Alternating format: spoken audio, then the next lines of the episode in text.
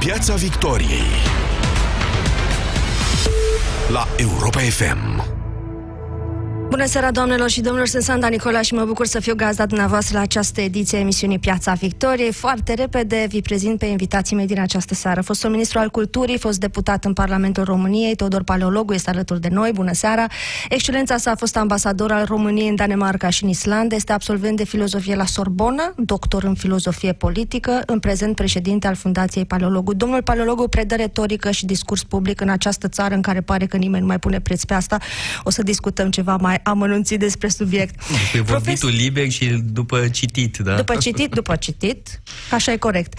Profesorul Ioan Stanomir, predă științe politice la Universitatea București, are o preocupare aparte pentru studiul dreptului constituțional, a fost președinte executiv al Institutului de Investigare a Crimelor Comunismului, absolvent și de drept și de litere, și insist asupra acestei duble calități, pentru că într-o perioadă în care atât limba română cât și justiția sunt în pericol, nu puteam găsi o voce mai autorizată pentru discuția din această seară. Bine ați venit! Mă bucur tare mult să ne revedem. De altfel, într-o promovare a emisiunii noastre ceva mai devreme, în dialog cu Radu Constantinescu, le făceam ascultătorilor noștri această confesiune că sunteți oamenii la care apelez când am mare, mare nevoie să stau de vorbă cu oameni deștepți.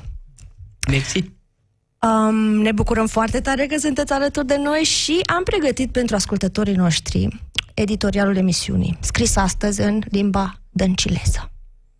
Și vă propun să ne imaginăm cum va suna limba noastră după ce ne vom fi împropriat, fără să vrem neapărat, tot felul de greșeli la care suntem expuși, cu aproape fiecare declarație publică a celor care ne guvernează. Sunteți pregătiți? 3, 2, 1... Asculți Piața Victoriei. Acum la Europa FM. Orice om este teamă să vorbească liber, în public, să spună prostii la microfon. De asta e mai bine să ai o hârtiuță în față și să spui lucruri corecte. Ca și când pe hârtiuță consilierii nu ți-ar putea scrie prostii. Nu, nu voi negaționaliza inteligența consultanților PSD, nici de cum pe a consilierilor israelieni, cei care au facilitat întâlnirea dintre doamna Dăncilă și premierul Netanyahu, în urma căreia vocabularul diplomatic internațional s-a îmbogățit cu formula de politețe Hehe, Hehe, merge ca răspuns în orice situație în care habar n-ai ce-ți spune omologul care ți se adresează într-o limbă străină. Hehe, în loc de mă bucur să vă văd, hehe, și când îl invit să make foto și tot așa. Faceți un exercițiu de imagine și puneți-vă în locul doamnei Dăncilă. Credeți că e ușor? Să faci fața atacurilor opoziției veninoase și celor doi-trei jurnaliști care au mai rămas incomozi și care își cer socoteală despre majorările de prețuri care s-au diminuat. Am încheiat citatul. Că și noi, reporteri, știți, ne anexăm doar pe cei negativi despre punerea în funcție a stației de pompare a apei de la Focșani. N-am fi relatat mai amplu. Niște precinoși, doamnelor și domnilor, ăștia suntem, că m-am și enervat și dacă mă autoevaluez mai bine ca domnul Toader, fac și un pâlseu de tensiune de necască până în 2020 o să pătrundă în fondul lexical principal toate expresiile astea întrebuințate anapoda de demnitarii momentului.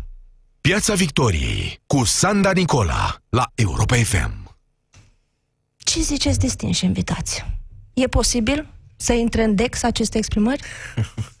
da, trebuie să spun că măcar uh, Viorica Dăncilă are haz uh, și nu e ea cea mai nocivă persoană din uh, PSD. Adică competiția e acolo foarte acerbă și la capitolul prostie și la capitolul uh, mârlănie. Competiția e acerbă. Uh, sunt figuri în PSD care ar putea să ne facă la un moment dat să o regretăm pe Viorica Dăncilă. Vorbesc foarte serios. Deci se poate mult mai rău. Se poate mai rău. Gândiți-vă că deja acum oamenii își aduc aminte cu o anumită nostalgie de Victor Ponta. Uh, ce uh, bun era Ponta în comparație cu Dragnea. Uh, s-ar putea să ajungem în situația de a-l regreta pe Dragnea, dacă cumva o să vină Șerban Nicolae în fruntea PSD-ului, sau, sau cine știe ce alt personaj de genul ăsta, sau cum îl cheamă pe dementul la Liviu Pleșoianu sau cine știe ce figură de da, genul ăsta, Nicolicea și așa mai departe. E, e nesfârșit, se poate, se poate mai rău. Da, v-ați explicat cum reușește acest partid de fiecare dată să vină cu un lider mult mai slab decât predecesorul? Eu nu cred că e vorba de mai slab. Uh, Dragnea nu e mai slab, nu trebuie subestimat. Uh, el e foarte eficient, iar uh, um, faptul că utilizează niște nulități, niște demenți cu atâta abilitate e remarcabilă. Adică să, să mobilizezi o armată de idioți e mare lucru. Nu, nu-i puțin lucru. E o forță politică formidabilă. Prostia e o, formă, o forță politică formidabilă și el știe să o orchestreze, da? să o folosească. Nu-i puțin lucru. Și vă spun, se poate mai rău. Nu, să nu ne imaginăm că nu se poate mai rău. Nu se poate, se poate și mai rău și uh, competiția, cum vă spuneam, e foarte acerbă la toate capitole, și capitolele, și prostie, și ticăloșie, uh, și mârlănie. Uh, nu-i deloc uh, uh, terminată competiția. Vedeți și... un corespondent al Viorecăi Dăncilă, să spunem, în PNL? Uh, vorbeam noi mai devreme. PNL-ul nu, nu e nici el foarte strălucit, uh, însă există totuși o... Da, vă rog, intrați în jocul ce, meu. Știți totuși ce uh, e în plus la uh, PNL? Ipocrizia. Uh, ipocrizia în sensul de, așa cum se spune în franțuzește, omage du vis à la vertu omagiu pe care viciu îl aduce virtuții. Măcar cei de la PNL sunt ipocriți, ceea ce e deja mai bine decât afișarea nerușinată a propriei ticăloșii. Uh, ceea ce e formidabil uh, cu PSD-ul în ultima vreme e că proclamă corupția ca o valoare națională. Țin minte, uh, acum câțiva ani l-am auzit pe unul spunând că, vezi, doamne, corupția este mijlocul prin care poporul român se apără de opresorii străini, de ocupația străină, o formă de rezistență a demnității naționale uh, împotriva ocupației străine, a corporațiilor ăștia, vecinii dumneavoastră din uh, uh, cartier de aici, care, uh, nu e așa, vampirizează uh, România. Da? Deci e uh, vorba de uh, o manieră de a proclama uh, fără niciun fel de jenă uh, asemenea lucruri. Uh, PNL-ul, vrând nevrând, e ceva, mă rog, ceva mai ipocrit, în sensul că, cel puțin, așa cum spun americanii, they pay lip service. Da? Lip service to democratic ideas, lip service uh, brătienilor, uh, lip service uh, trecutului lor. Că din gură, așa. Da, da, măcar e ceva, măcar mm. atâta. Afișează respect e pentru deja înaintaj, pentru valorile democratice. Care cel mai adesea este ipocrit, la unii nu, la alții da. da încercați să vă uh, păcăliți, dar luați ce? la bani mărunți identificați între liberali un corespondent al doamnei Fiorica Dăncilă? A, nu v-am răspuns la întrebare. Nu, totuși nu. Nu, PSD-ul câștigă categoric uh, la uh, toate aceste competiții despre care vorbeam uh, mai devreme. Adică la capitolul uh, ticăloșie, prostie, mârlănie, demagogie, clar că e uh, campion. Domnule profesor, este dăncileza asta un accident istoric sau marchează cumva o evoluție naturală a degradării discursului politic de la poți să ai și eșecuri, poți să ai și succesuri până azi? Sigur, uh, PSD-ul este unic pentru că PSD-ul este pe linia FSN principalul moștenitor al ceaușismului. Și în această perspectivă cred că întrebările noastre sunt retorice. Nu e vorba de o involuție, este vorba de o continuitate. Pentru că acum 30 de ani în fruntea țării noastre, care se numea RSR la acea dată, era cineva care nu poseda o, un simț al limbii române superior doamnei Dăncilă. Poseda cu siguranță un simț al uh, exercitării totalitare a puterii superior doamnei Dăncilă, dar dacă vă uitați la uh, tipul de extracție socială, la tipul de extracție intelectuală, la facie și la maniere, domnii și doamnele din PSD sunt într-adevăr uh, prelungirea peste timp a aparatului ceaușist și a unui aparat ceaușist de un anume tip. Pentru că și la PSD se poate observa o anumită evoluție. Au început cu garnitura de activiști de partid, cu garnitura de oameni ai serviciilor secrete, cu garnitura de falși intelectuali cu pretenții de ariviști și de snob, cum era Adrian Stase, și au ajuns în cele din urmă la uh, tipul de oameni care a făurit comunismul. Adică o, oameni, tovarăși de nădejde. Oameni care n-au niciun fel de respect uh, decât pentru uh, propria lor impostură, oameni care îi disprețuiesc profund pe cei care practică limba română fără greșeli și oameni care știu, din păcate, să vorbească acea limbă care este înțeleasă de oameni. Fiindcă îmi pare rău să fiu atât de, de pesimist și de uh, contrar uh, optimismului care domnește în anumite cercuri de la noi, doamna Dăncilă nu este un accident, după cum domnul Dragnea nu este un accident. Vizitele în orice oraș mai mic din România, ca și în cartierele mărginașe ale Bucureștiului, nu în aceste zone uh, postmoderne cu blocuri de, de imobile de, de afaceri. Dar dacă te duci în aceste zone, vei găsi zeci de mii, sute de mii de potențial Dragnea și Dăncilă. În fiecare bloc din România, în fiecare bloc care este condus de administrator de bloc uh, tâmpi și care ascultă la ușile uh, compatrioților lor, spionându-i, fiecare gospodină care pornește de dimineață nu știe unde, sutele de mii de pensionari care horbocăiesc prin autobuze fără o țintă precisă. Toți acești oameni sunt materialul din care a apărut această elită politică. Adică totul să nu aruncăm vina exclusiv pe un om sau pe altul. Este vorba de o chestiune sistemică. Ceaușismul nu a existat doar prin Ceaușescu, a existat printr-un anumit tip de om care a susținut această construcție. La fel, doamna Dăncilă nu este un accident. Coafiurile de care se râde pe Facebook sunt coafiurile pe care le vezi în orașe de provincia ale României, în special din vechiul regat. Eu provin din Focșani și vă mărturisesc că nu, nu cunosc Focșanul interbelic, că nu sunt atât de matusalemic să fi avut un contact biologic cu el. Dar Focșanul pe care îl cunosc eu acum, vă spun cu toată seriozitatea și fără niciun fel de malițiozitate, în acest Focșani, doamna Dăncilă, prin coafură și alura vestimentară, se potrivește perfect. Noi suntem ca nu cam perete în această țară, nu ei. Dovadă că ei câștigă alegerile și nu noi. Deci asta e cheia succesului, faptul că foarte mulți dintre români se regăsesc în felul în care românii, vorbesc, în felul românii în care sunt construiți Sau, de un sistem. Din, nu doar că se regăsesc, și aspiră spre această tehnologie. Românii se regăsesc într-un sistem care înseamnă un sistem antimeritocratic, un sistem al uh, pilelor, a relațiilor, un sistem nu neapărat al înaltei corupții, dar al corupției de durată în care toți băltim precum băltește uh, o porție de cartofi prăjiți în sosul dintr-un restaurant de proastă calitate. Asta este România. Și uh, uh, cu câteva excepții, uh, nimeni nu a încercat să smulgă această Românie profundă din, uh, uh, din băltirea în care a fost plasată de comuniști și menținută de PSD. Dar se mai poate smulge? Știți de ce vă întreb asta? Pentru că zilele trecute a apărut un studiu referitor la darea și luarea de mită la români.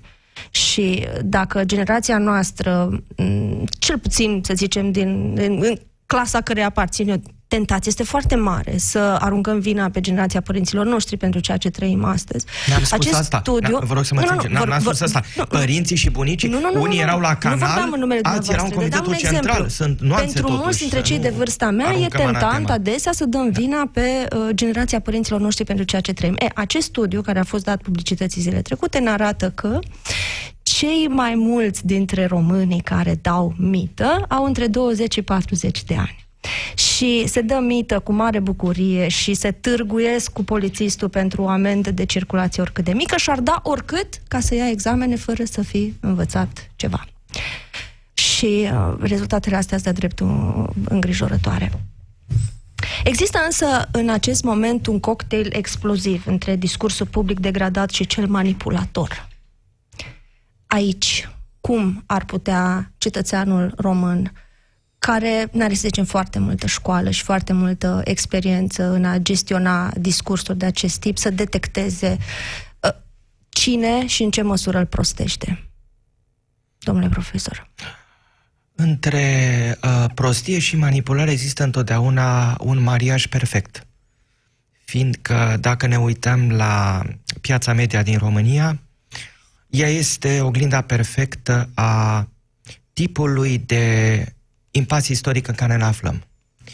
Pentru că e într-adevăr neliniștitor ca după 30 de ani România să se afle comportamental și lingvistic la nivelul anului 1989. Uh, și, nu e chiar mai rău, cumva? A spune totul. Dacă ascultați un discurs al Nicolae Ceaușescu și vă uitați la reacții, reacțiile din uh, în raport cu doamna Dăncilă sunt niște reacții mai moderate decât în cazul Nicolae Ceaușescu și mai este un aspect, să nu uităm capacitatea statului de a face rău. Acum răul se face unui alt tip de societate, nu spun că este un rău mai mic, este un rău diferit. În timpul comunismului se administra o doză letală. Acum se administrează unui bolnav o doză suficient de mare pentru ca bolnavul să nu se facă niciodată bine. Practic este vorba de o maladie care nu va avea niciodată leac, pentru că doctorul care se află la căpătăiul bolnavului este parte din maladia însăși. Așa încât e, trebuie să ajungi la căpătăiul bolnavului, pentru asta trebuie să-l convingi pe bolnav că îi poți administra un medicament, iar în momentul în care bolnavul dezvoltă dependență de anumite medicamente și ostilitate în raport de altele, este foarte greu să te afli în această situație. De aceea politica în România este dificilă, e foarte frumos să vorbești de o politică curată, dar ca să faci o politică curată, alta decât politica din opoziție, trebuie să câștigi puterea.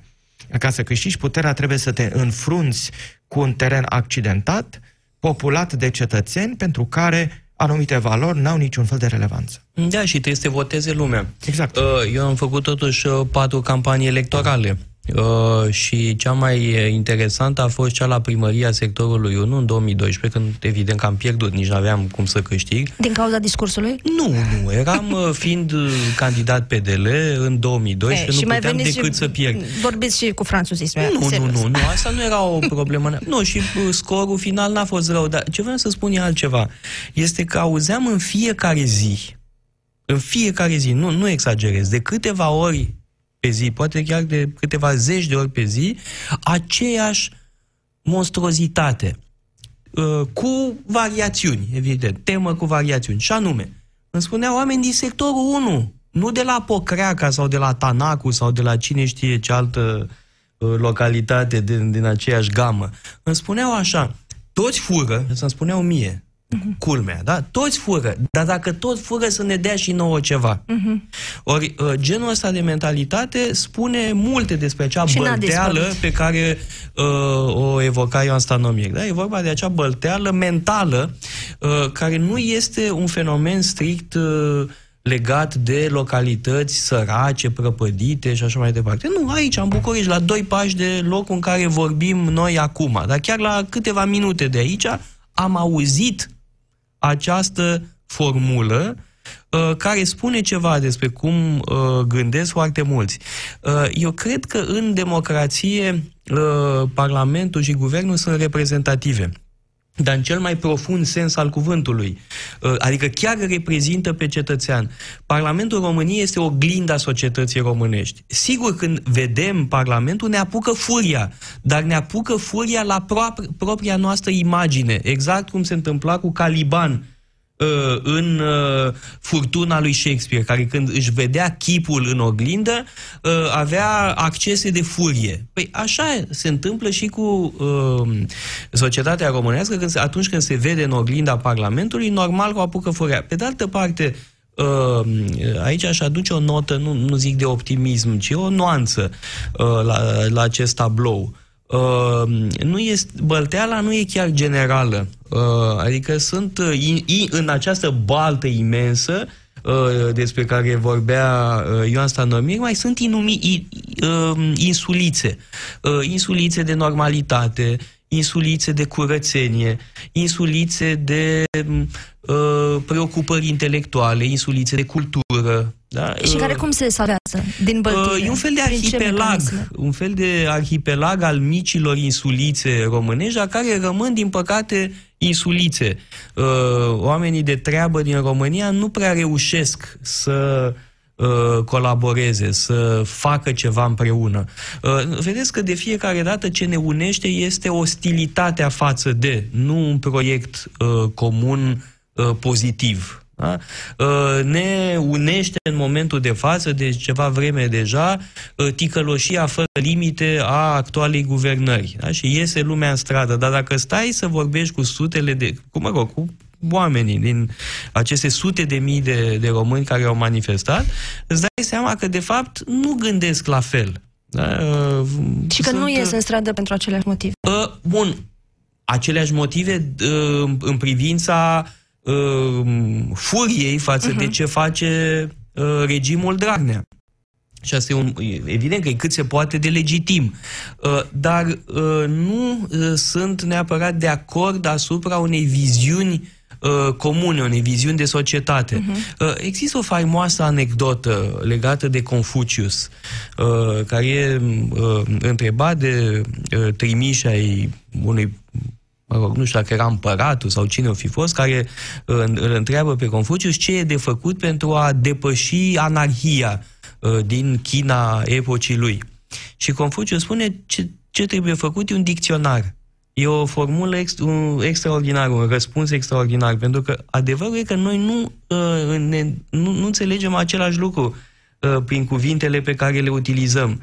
Da? Există această fragmentare mentală uh, care nu știu cum poate fi depășită cu un dicționar, spunea Confucius, și mai spunea Confucius un lucru extraordinar, spunea, ă, pentru ca o țară să-și revină, e nevoie de trei generații, cu condiția ca efortul să fie continuu.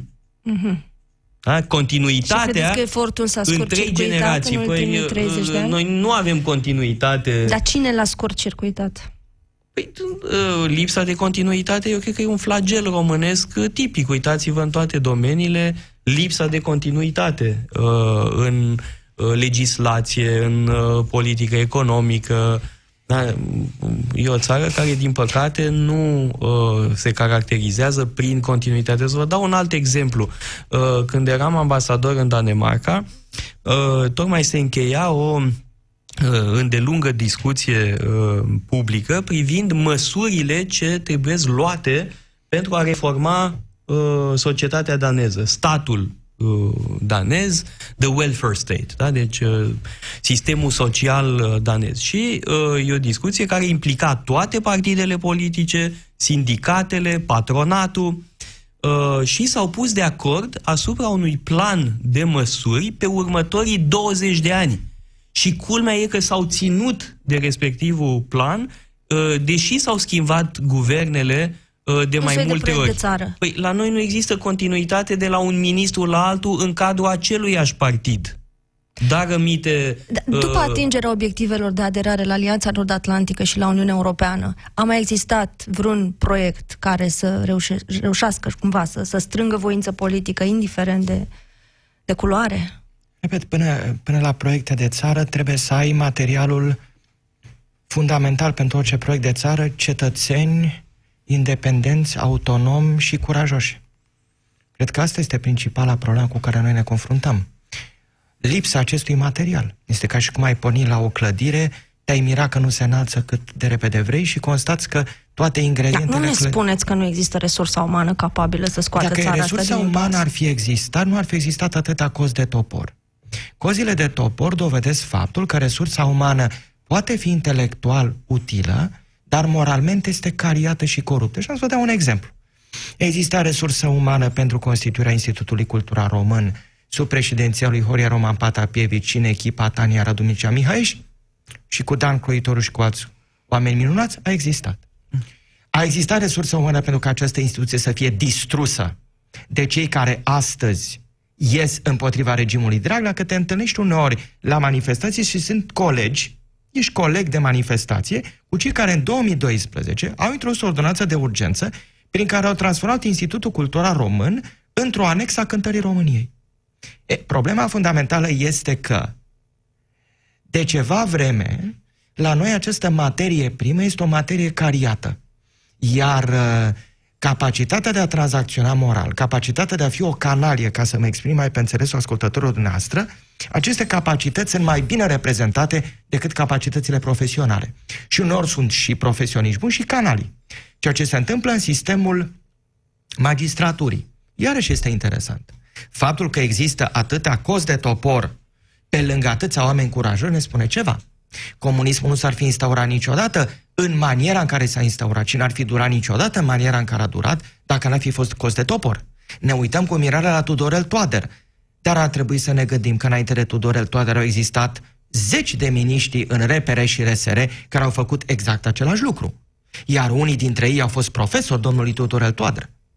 Facultățile noastre de drept înainte 1989 nu au fost facultăți în care se preda dreptul. Se preda dreptul socialist. ceea ce este cu totul altceva. Încât, dacă ne gândim la toate aceste aspecte, înțelegem de fapt că lupta magistraților de astăzi este o luptă, în primul rând, pentru profesia lor și, în al doilea rând, pentru viitorul nostru, pentru că de viitorul profesiei lor depinde viitorul României.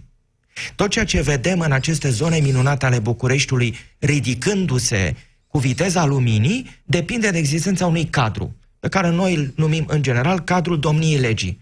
Dacă într-o zi se întâmplă ca în Rusia sau în China să te, să te prăbușești la fel de repede cum te ridici, sau ca în Turcia, înseamnă că întreaga ordinea capitalismului funcționează șchiop. Pentru că ordinea capitalismului nu înseamnă doar să fii bogat. Înseamnă să fii bogat, să-ți plătești taxele și să respecti legile.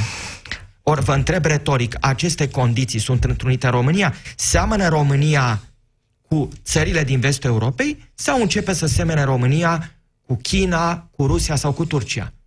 Poți să faci bani. Mai e ceva drum până acolo. Uh, da, e un drum foarte rapid în direcția Dar, cealaltă. Uh, mai cred un lucru, că dacă n-am fi parte din Uniunea Europeană și din NATO, am avea deja dictatură în România. Siguranță, da. Adică sunt atât de hotărâți. Eu, eu nu vreau să trec peste un, un element pe care îl găsesc deosebit de important și pe care îl aduce în discuție domnul profesor, aspectul moral. Bun. Deci competența nu e chiar o problemă, s-ar găsi oameni suficient de pricepuți să rezolve e, lucrurile. Competența dar este mare, dacă vă uitați la guvernul PSD, în cazul morale. Răzvan Cuc. Gândiți-vă, un om care nu, este... Mă uit mai departe de guvernul PSD. Mă uit la resursa umană despre care guvernul vorbeam. Guvernul PSD este expresia unei majorități parlamentare.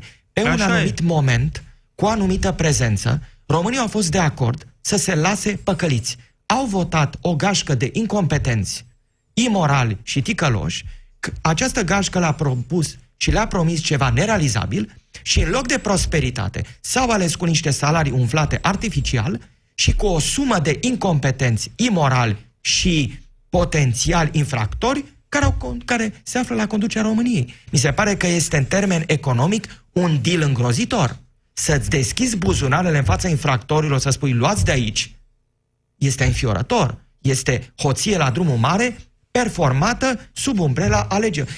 Lucrurile acestea trebuie spuse. PSD-ul nu e oricare partid politic. PSD-ul a operat o fraudă pentru că a spus un lucru și face ceea ce nu are niciun fel de legătură cu mandatul lui. În programul electoral PSD nu s-a vorbit nimic de îndepărtarea de Uniunea Europeană, de atacarea fundamentelor statului euroatlantic, nu s-a vorbit nimic de distrugerea statului de drept. Vă rog să verificați. S-a vorbit de creștere de salarii. Și în loc de asta, uite ce avem. Păi nu, creșterile de salarii sunt reale. Dar numai că nu, nu sunt sustenabile. Asta și nu s-a pomenit și despre creșterea de prețuri. Vin la pachet. Vin la pachet, evident. Că, dar nu, dar mai e un lucru. Uh, creșterea salariilor uh, prin, uh, din împrumuturi este rețeta sigură a dezastrului. E o rețetă verificată și cunoscută, nu e clasică, da? Către asta ne îndreptăm. Însă aș vrea să invoc aici o referință care mi este foarte dragă, și anume Aristofan cavalerii lui Aristofan. De ce spun asta? Pentru că aud mereu spunând lumea că uh, ar fi uh, Dăncilă sau Dragnea sau cine mai știe uh, dintre oamenii ăștia ca în Caragiale. Fals! Nu-i deloc adevărat. În scrisoarea pierdută nu e vorba de șpagă. Uh, nu e vorba de șpagă. Cațavencu nu cumpără alegători. Alegă, uh, cetățeanul turmentat nu vrea să, o, să ca, capete un pui uh, sau o, uh, un kil de făină sau mai știu eu ce. Nu, cetățeanul, cetățeanul turmentat, turmentat vrea să-și facă datoria de, de cetățean. El vrea să uh, uh, știe cu cine să voteze fără să primească șpagă electorală. Acolo unde putem citi despre șpagă electorală morală, despre mituirea ale electoratului este la Aristofan, în Cavalerii lui Aristofan. Această operă genială, scrisă cândva în jurul anului 420 înainte erei noastre, este de fapt textul profetic uh, privind uh, România contemporană. Și nu doar în România, că nu doar în România uh, funcționează democrația în mod atât de defectuos. Sunt și alte țări, chiar și în Uniunea Europeană, mă gândesc la uh, Grecia, poate nu atât de rău ca la noi, dar nu suntem unici, nici măcar în această privință. Să știți că n-aș vrea să încheiem fără să vă întreb care credeți că este politicianul român de după 1989 care a întrebuințat cel mai bine, mai cu sens și cu succes electoral limba română.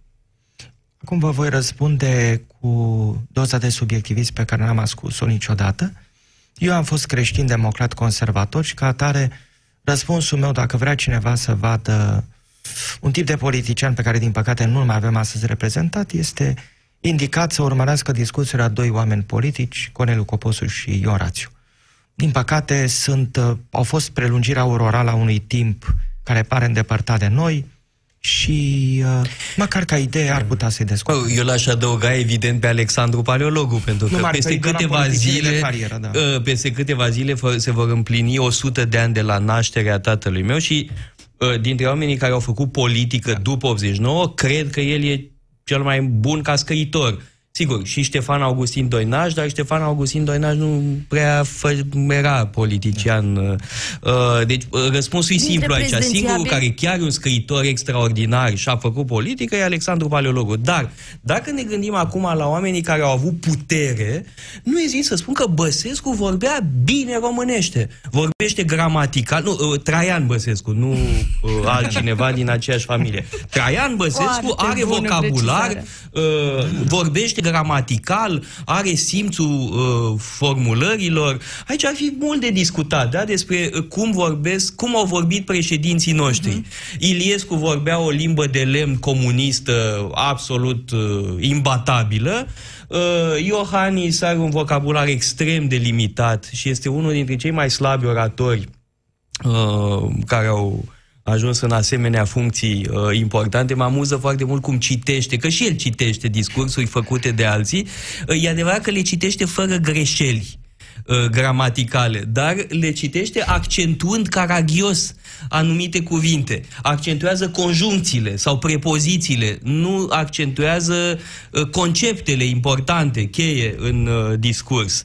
Uh, și cred că dacă e să comparăm președinții, totuși uh, Băsescu e cel mai articulat uh, ca limbaj. Sigur, mai este și Emil Constantinescu, care, fiind profesor universitar, vorba aia, da. uh, profesional, uh, avea o obligație de a folosi uh, cât de cât bine limba română.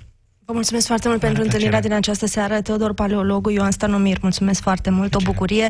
Doamnelor și domnilor, o să închei, însă înainte de toate vreau să știți că mâine la 18 și 15 aici în Piața Victoriei la Europa FM, Tudor Mușat îl are invitat pe actorul Victor Rebenciuc. Motive foarte, foarte multe să fiți pe recepție. sunt Sanda Nicola, vă mulțumesc foarte mult, vă doresc o seară plăcută, nervi de oțel în trafic, mă alătur în trafic, o seară bună tuturor! Piața Victoriei. De luni până vineri, de la ora 18 și 15 la Europa FM.